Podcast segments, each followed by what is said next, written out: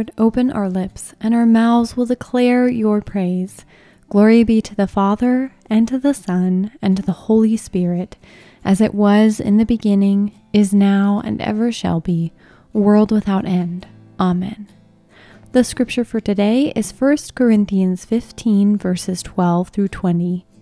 Let's prepare our hearts to hear from God's word as we listen to Christ, our hope in life and death by Jordan Kauflin, Keith Getty, Matt Boswell, Matt Papa, and Matthew Merker, sung here by Shane and Shane.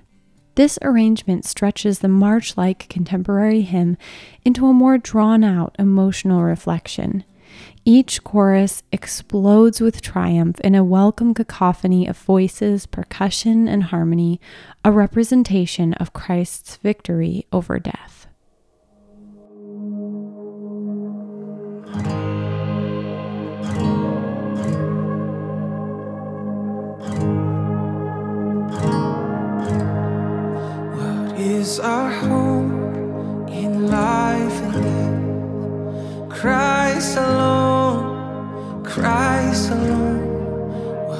Is our only confidence?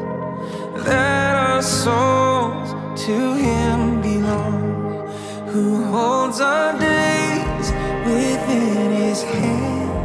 What comes apart from His command? and what will keep us to the end? The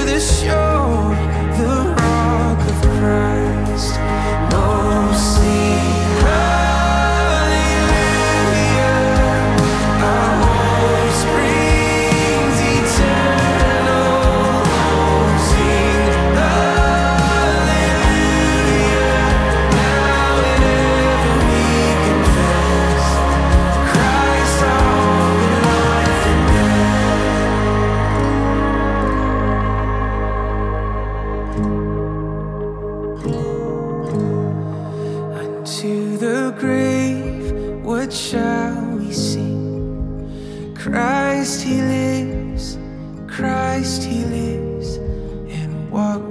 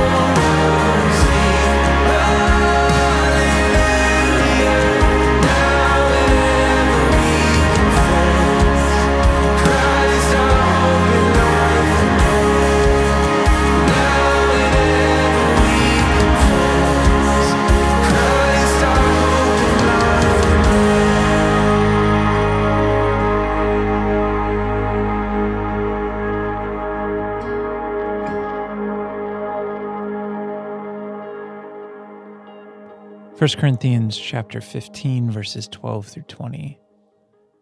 Now if Christ is proclaimed as raised from the dead, how can some of you say that there is no resurrection of the dead?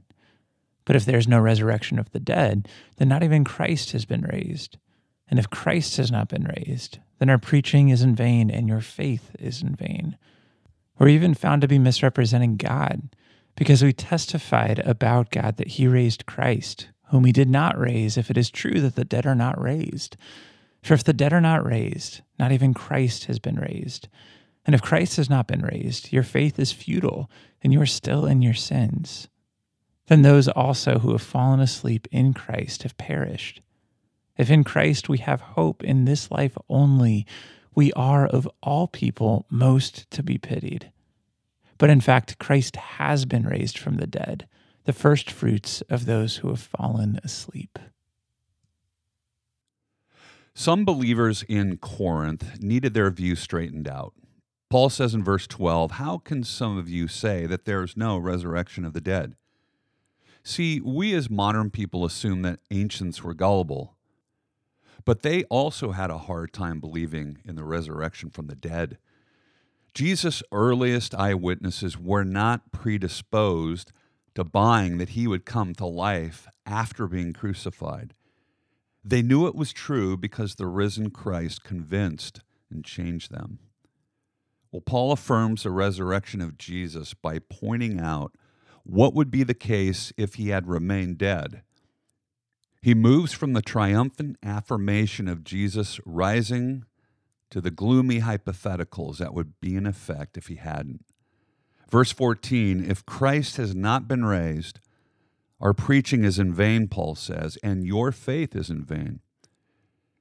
If Christ didn't leave the tomb on his own accord, Christianity would be rendered pointless and empty. The beautiful moral teaching about loving your neighbor is gutted, and your faith would be anchored to air, futile, good for nothing. Life would indeed then be the sound of fury signifying nothing, and we should close every church door immediately. If Christ has not been raised, then we have misrepresented God, Paul says. Now, as a serious Jew, he knew the consequence of bearing false witness about God, calling God a liar. Why would I make this up? He says. What would I have to gain? Promoting a fabricated story would get me misery forever. Worst of all, he says, you'd still be dead in your sins. If we have hoped in Christ for nothing, then we are the most pathetic people ever. We've been suckered. Well, these horrible hypotheticals won't come to pass.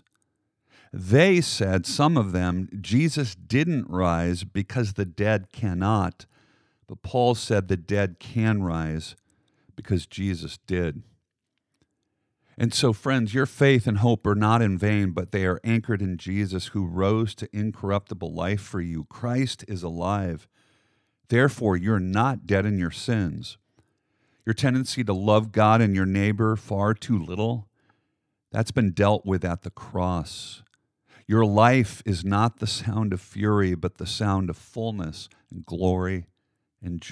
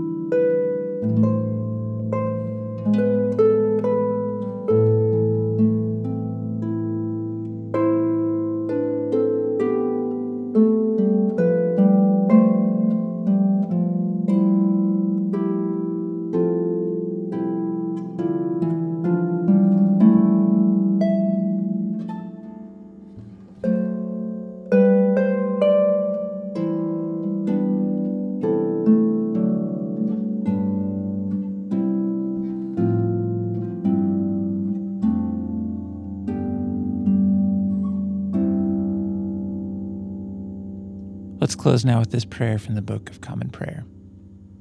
Heavenly Father, in you we live and move and have our being. We humbly pray you so to guide and govern us by your Holy Spirit, that in all the cares and occupations of our life we may not forget you, but may remember that we are ever walking in your sight through Jesus Christ our Lord. Amen.